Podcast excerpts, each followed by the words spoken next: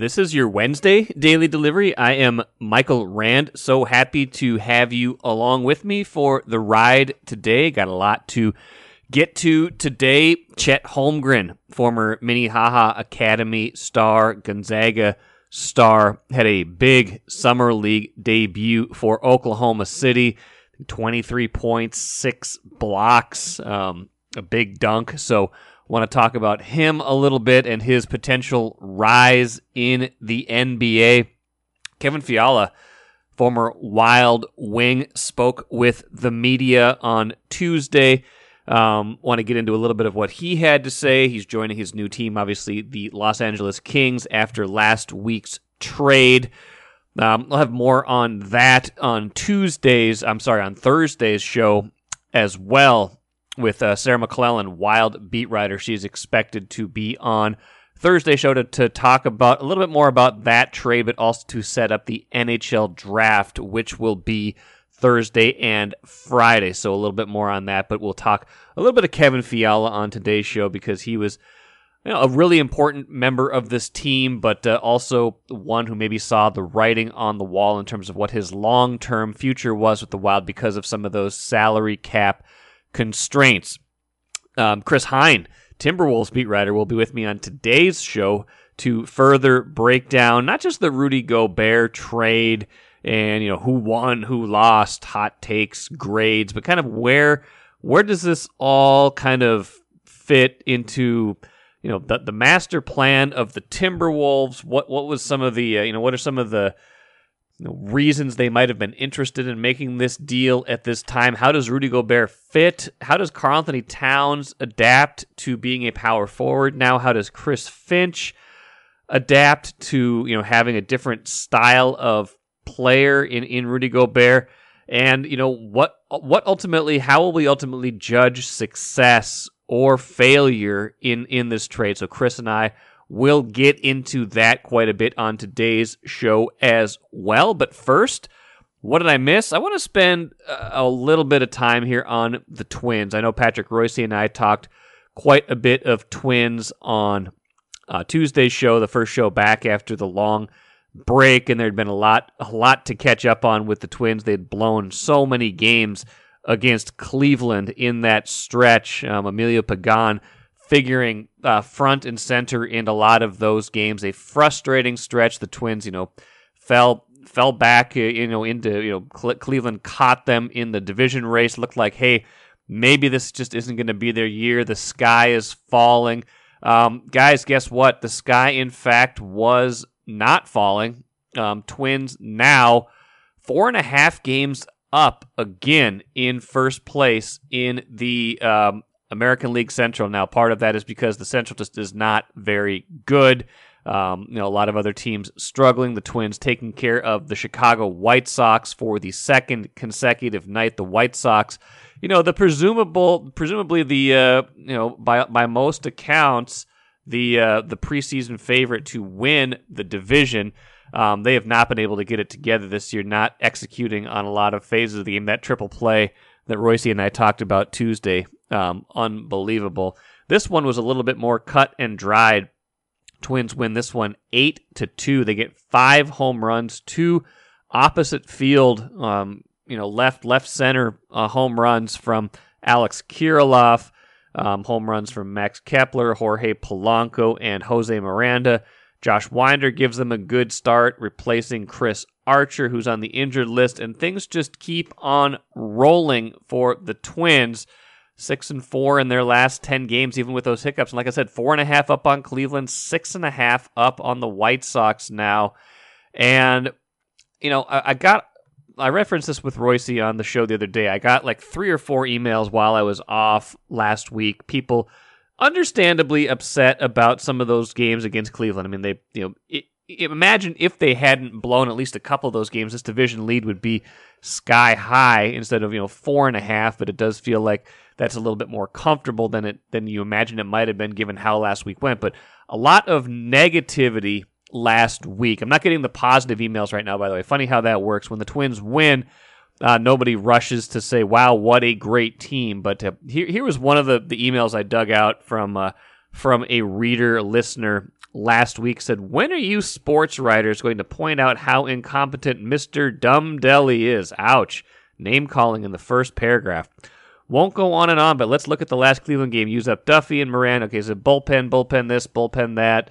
Um, this has been going on all year. Why can some players play every day but no one else? Rocco doesn't know how to put out a game lineup that makes sense. His in game moves are a joke. He doesn't know how to manage the pitching staff, take starters out too early, and whines that his bullpen is overworked. If it wasn't for Billy Gardner, I'd say he's the worst manager the Twins have ever had.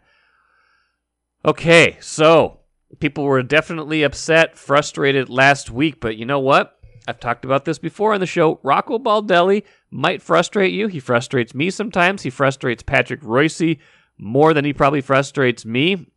Um, if you are a fan of a certain generation, watching starting pitchers get hooked after five innings and 70 pitches probably frustrates you to no end. It's a new way of thinking. It's not just Rocco Baldelli's way of thinking, it is a Twins organizational way of thinking. But you know what? It has been effective. This is the third out of four years that Rocco Baldelli has been manager that the Twins are either have either won the division or are winning the division. Last year was, you know, at this point, last year looks like the outlier. This doesn't look like the outlier. Last year looks like the outlier. I did not have confidence in this team coming into this season. I did not think this was a very good team. Didn't see how it was all going to come together. Didn't think the moves they made were going to add up to all that much success. But when you look at it now, you know, when you look at it, you say, everywhere I look, I'm seeing a lot of really positive things, Rocco said after after Tuesday night's game. And you know what? He's right. Look at this, just look at the stats. I mean, look at the look at the way they're playing. Twins are eighth in home runs this season. Um, they're what eighth in team batting average, seventh in in OPS. I mean, they're scoring plenty of runs. How, how many runs do they score? They're they're way up there in runs. They're tenth in runs scored. They're just fine. They're pitching. Let's look at this. They're sixth in team ERA. I know you guys want to gripe about how much they use the, the the bullpen versus the starters. I know that it's frustrating sometimes when when a pitcher gets a quick hook but it is by and large working. Does it seem like smartest guy in the room stuff sometimes? Yeah, it does. It's frustrating. I get it, but it also has been very, very effective. So I want everybody to take a collective deep breath and just say, okay, all right, Twins, 47 and 37. They let some games get away. They won some games they maybe shouldn't have. That game, uh, the game against the White Sox on the fourth is probably a great example. There, you know, tie game. They get a miracle triple play um, when when Chicago runs themselves out of an inning. That that could have been a disaster. Instead, it's not. Twins go on to rally and win that game. Played well, but you know that was a flashpoint in the game where they got a huge break. There have been plenty of games this season where the Twins maybe didn't deserve to win and then did win. Just like there's been games where they probably should have won and then blew the game late because of bullpen malfunction. That's baseball. That's going to happen.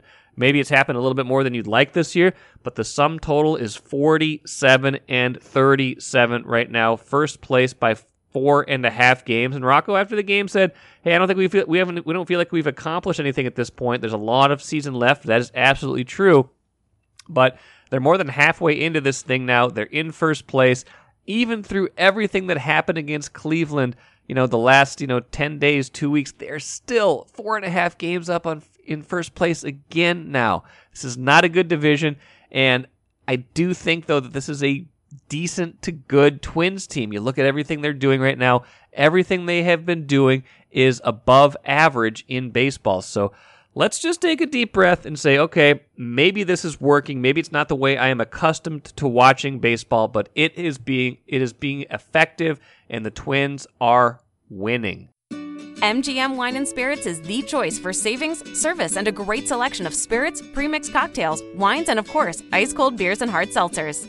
With over 30 locations throughout the Twin Cities and beyond, there's an MGM near you. Head to MGMWineandSpirits.com to find a convenient location in your area. Get social. Follow MGM on Facebook and Instagram for all the latest news and trends. Make great moments with MGM Wine and Spirits, your locally owned and operated choice for over 50 years. Save time, save money. Shop MGM happy to be joined on daily delivery today by Chris Hine. Back at it. Um, it's been a while since Chris and I talked. I think we probably talked a little bit around the draft. Chris, that seems like forever ago because trades and free agency have stolen the Timberwolves headlines. The biggest one, of course, being the Rudy Gobert trade late last week.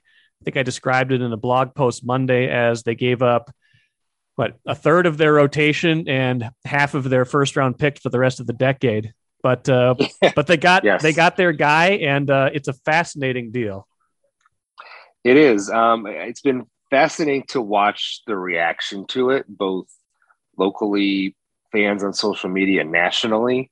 Nationally, th- this trade couldn't have gone worse for Minnesota if you believe the national pundits out there. I haven't yet to see really one positive word from anybody nationally uh, on what the Timberwolves did. But I think the fan base is very fired up. I think locally people are very fired up about it. So it's just, it's been interesting to kind of notice the the varied reaction to this deal, uh, depending on what your perspective is.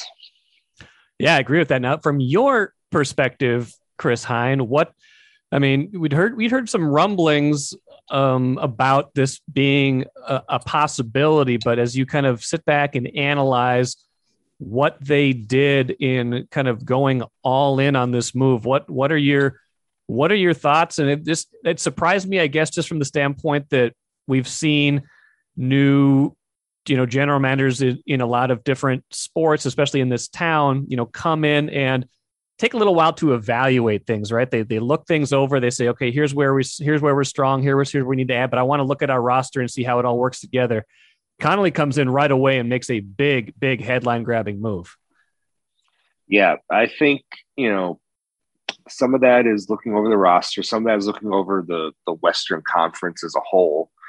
Um, I, I think you can kind of look at this Wolves roster from last year and say it's a nice it's a nice story and it's a nice kind of upward trajectory for the franchise. But you know, you need maybe a missing ingredient that's going to put you over the top. Now, you know, there was all the rumblings about them being after Dejounte Murray as their next point guard potentially.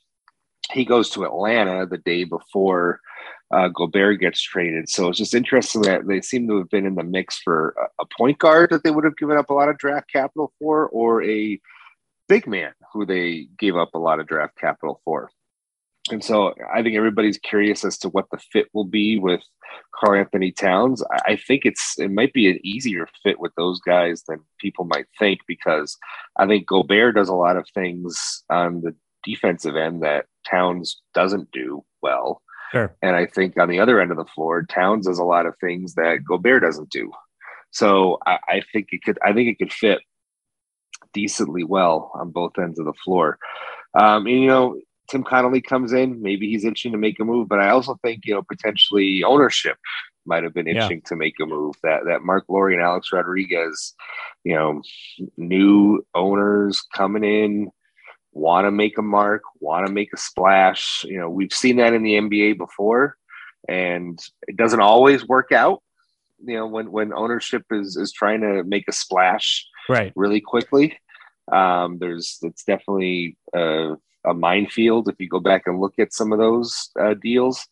Um, but there's uh, this in the in the history of the Timberwolves franchise, this team is currently constructed has a chance to be the best team in franchise history, which you know you might think is hyperbole, but it's the Timberwolves we're talking about here. It's not really hyperbole. Yeah, I mean, this is a franchise that has had one season where they advanced you know, into the playoffs and deep into the playoffs. That was, of course, the 2004 year that we always reference that trip to the Western Conference Finals when, you know, Kevin Garnett was the MVP of the league. And that was quite a good team, 158 games. So, I, what, you know, as currently constructed, you would imagine the starting five is Gobert, Karl-Anthony Towns, then Jaden McDaniels at the three, Anthony Edwards, and then D'Angelo Russell. Now, who knows how long Russell will be here exactly? You can't pay everybody, and Gobert and Towns are very expensive. Edwards will be expensive in a few years. McDaniels could be too if he continues to be the player they hope he is. Now, they've got some kind of bargains around the edges. You know, they signed Bryn Forbes to a league minimum deal just to shoot threes. I thought the deal for Kyle Anderson was reasonable, and they got guys like Jaylen Nowell um, you know, playing probably elevated roles still in the, you know, Edwards and McDaniel still on rookie contracts. But, you know, as you think about the roster as a whole, what, I mean, what do you think? What, what is the ceiling for the next three to five years? What's the, what's the realistic aim here? I think a realistic aim is each of those years, you're a top four seed in the West. You make a finals push at least one of those years. You hope. Um, that seems. What do you think? I, I, it seems realistic to me. Um, but yeah, I mean, I, I just it's, it's, it's hard. hard it's, it's, so hard to say. It's so hard to say. It's hard to you know, know without you, without seeing it together yet. But right. um, I mean, that's got to be the hope, right? I mean, they don't you don't make this kind of move to make say this move without title aspirations, right? I don't think so, and I, I don't think it's no. and I, I and you look at their starting five. That's a that's a really good starting five. It is. It is. It's probably one. It's one of the better ones in basketball. Um, you know, it's just the D'Angelo Russell part of this. We'll see how he fits in going going forward you know they, they're in, they have a window here and I wrote about this Sunday. They have a window here with with Ant and Jaden on their rookie contracts still for the next two seasons. So, you know, yes, Gobert's making a lot of money, but mm-hmm. they should be able to avoid the luxury tax for the next two seasons. That gives you two seasons of time to see if this thing is working, right? And in two years, if it's not working, before you have to venture into the luxury tax to to keep it humming, if you so choose, you can evaluate what's working and what's not. See see who you might be able to deal, you know, and figure that all out. Um, to maybe try to avoid the tax or rebuild, whatever. Um, so it's not like they the Wolves are spending an exorbitant amount of money here in the next two years. They should be right. under the tax um, because those rookie deals are still good for the next two seasons. But then once uh, once Ant and Jaden get their extensions, then you're talking about like if they really are going to go for it, they're looking at a, a probably a hefty luxury tax bill in the future to keep it all together if it works. And how much of this do you think? I mean, like you said, new ownership. They want to be good. They want to be relevant, and they want to be good and they want to be relevant because these are competitive guys. Marc Lore and Alex Rodriguez are competitive guys, but they also probably want a new arena at some point. How much do you think that kind of factors into, hey, let's go for it now, create a certain buzz around this team, a certain energy around this team to uh, to make it worth make it worth this market's while to to to build them something new potentially. Yeah, yeah, I, I think it's definitely reasonable to to think that that could be in play. Um, you know, it's just hard to say. Did it have to? Did it have to be done now, this year, this very moment? Maybe not, but I, I think you could say that. Yeah, you're setting up to to try and make some sort of move in the future to to keep the interest to to take this franchise to the next level. And this is always how it was going to have to play out for a team like Minnesota. Like you're not, you know, we, we talk a lot about how Minnesota is not going to get you know the top line free agents to come here. You have right. to trade for them, and yep. and you're going to have to trade for them.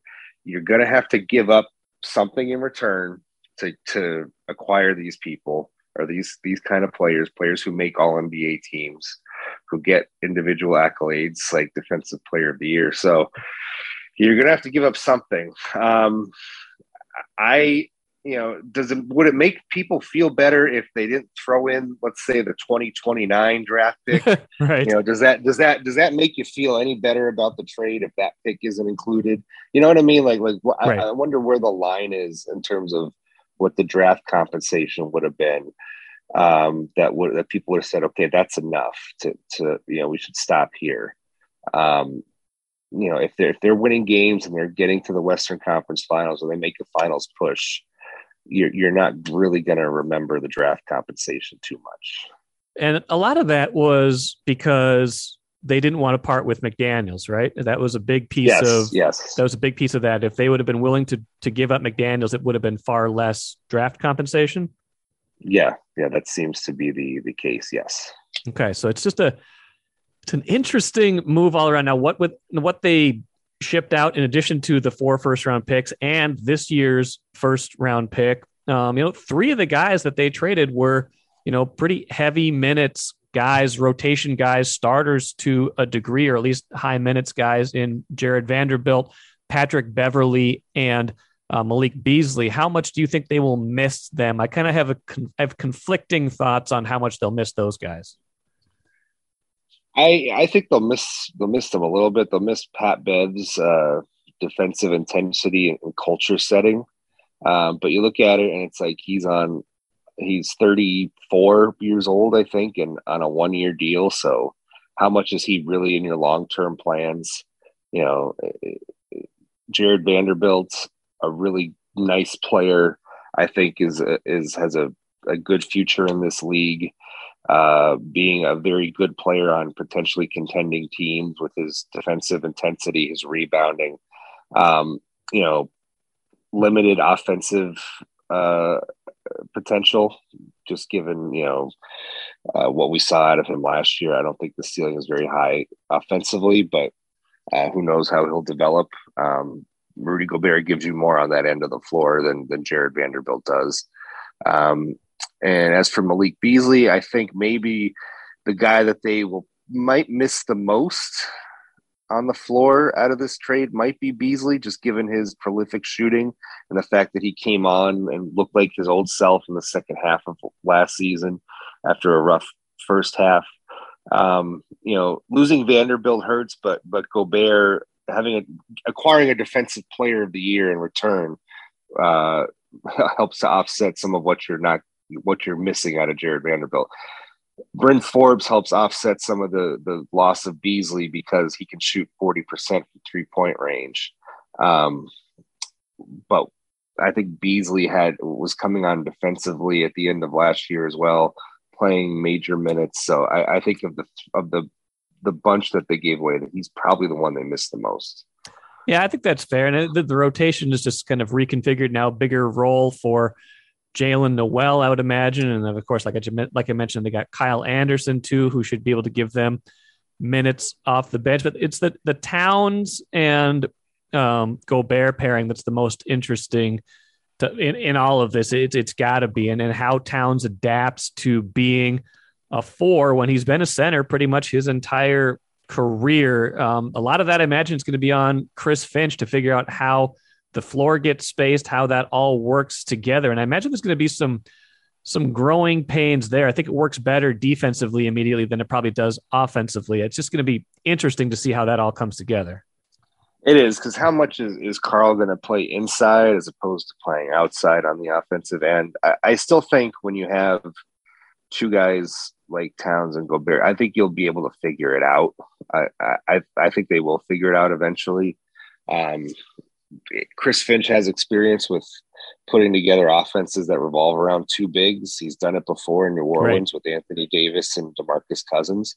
So maybe you'll see a little bit of that playbook coming out this season. Who knows? Um, but you know, Gobert is one of the best screeners in the league uh, you know, the, the stat screen assists basically exist because of him. Right. Um, so, you know, that's one way to get him on the perimeter. Maybe you get Karl down low. I, who knows? Um, but I think you're right. I think defensively, it probably clicks a little easier at first than it might offensively. But I think there's just there's enough, so much talent there. There's enough shooting on the floor that it'll stay spaced because Karl himself can shoot 40% from three point range. We know Russell can shoot well and is a decent three point shooter. So, and Jaden, I think, can be okay. We'll see if he takes a jump this year with his three point shooting. Um, so I think there's enough shooting on the floor for that in that starting five that it could work. The doomsday scenario, of course, is that none of this works. Some sort of combination of injuries or ineffectiveness for whatever reason torpedoes this, and they end up giving up a, a whole bunch of unprotected lottery picks that turn into the next LeBron James. I don't think that's going to happen, but this is the Timberwolves. I mean, how, how worried should they be about giving up so much draft capital? Um, you start worrying if this doesn't work. yeah. you know, if, if, if this is working and they're winning 50 plus games a year and, and making deep runs in the playoffs, like I said, you're not going to worry so much about the draft picks. Um, but if this doesn't work, um, you know, I don't know how much you're going to be able to recoup down the line. Like, let's say we're two years out from this, it they've decided it doesn't work, and now it's time to to you know cut your losses and, and try to get back what you can. I don't know what they're what they would do. Who who would you pivot to trade at that point, and what would what could you get in return? It's just tough. That's always going to be kind of hanging over this is, is those draft picks and what they potentially become. Um, it's just it's just too hard to say. You hope that for the next three years, when the, when you you give up two of those picks, that they're going to be at least in the twenties. Yeah, but again, you never you never know. You, you never do know. That's the risk you take. We'll meet Gobert on Wednesday, if I'm not mistaken, and that will be an interesting Seems that uh, way. Yep, a, an interesting introduction. Um, yeah, it's this is just a it's got to change the way you think about this team. I mean, all of a sudden they you know they go from a nice little story to this this team that's really taken a big swing, and it's just kind of where can they take it from here? Exactly. Uh, you know, when we're talking about Western Conference final runs and things like that, you know, you know that it's it's a different day for the for the Minnesota Timberwolves than than when this podcast started, for instance. It really, yeah. The, one of the very first episodes of this podcast was after Ryan Saunders got fired, and they were like seven and twenty four at that point, or I don't know what their record was exactly, but it was not good. And to to from there to here in about seventeen months is a pretty uh, pretty far, uh, pretty far way to go. Well, Chris Hine, good stuff. Well, I'm sure we'll have plenty more to chew on as time goes on, but uh, appreciate you hopping on, and we'll uh, we'll talk to you soon. Thanks, Mike. Good stuff from Chris Hine as usual. Um, one thing I just wanted to point out too is I keep going back to Tim Connolly's quote at the I think it was an indirect introductory news conference where he's talking about ending possessions and how that's the most important thing, getting rebounds, finishing possessions off. And that feels like that was a big motivator in what they went into this offseason attempting to do. Um, Denver was number one in defensive rebound percentage last season. That's where Tim Connolly came from. Utah, with Rudy Gobert, you know, gobbling up the boards, was fifth in defensive rebound percentage last season. That will give you a lot of ended possessions. That's a big deal. When you need a rebound, you're going to be able to get a rebound. And that that was a frustrating piece, especially in the playoffs last season, and that should not be a problem now, especially when Gobert and Towns are on the court together. So watch for that this season. Let's move on quickly. I want to talk a little bit of Kevin Fiala. He met with the media on Tuesday. Video call said you know, it is what it is right now. Talking about a the trade that sent him from the Wild to the Kings. Um, just tried to win some games. Yeah, it is what it is right now. To be honest, I'm really excited right now for this new chapter, and he should. I don't know why he'd have any hard feelings about any of this. He got a one two five million dollar deal from the Kings, and the Wild could not have afforded him, as Sarah McClellan pointed out in her story, and I'm sure we'll talk more about on um, on Thursday's show. His new contract at average value almost eight million dollars is more than the Wild's current salary cap space point six million. So the numbers just weren't going to add up unless the Wild was going to trade a whole bunch of other players. That just wasn't going to make sense. So the Wild not only getting a prospect but a first round pick in exchange for Fiala. That, you know, that to me is kind of the ideal for uh, for the Wild. I like Kevin Fiala, but you know, getting Brock Faber, getting a first round pick in this deal, that you know, that's kind of what you should do with these with the players that maybe you don't want to pay. You you don't you worry about overpaying. So. I think this worked out pretty well. They got some, they got good years out of Fiala. Um, you know, the the trade of, of Granlund for Fiala came out looking really good in, in that case. And you know that's just kind of the way it is. It's the nature of the business, and that's that's where they are right now. And I'm sure Sarah and I will talk more about that on Thursday's show. Let's finish with the cooler. Chet Holmgren, my goodness, a monster game in his summer league debut. 23 points, six blocks. I think he had like a laughing emoji on Twitter afterwards.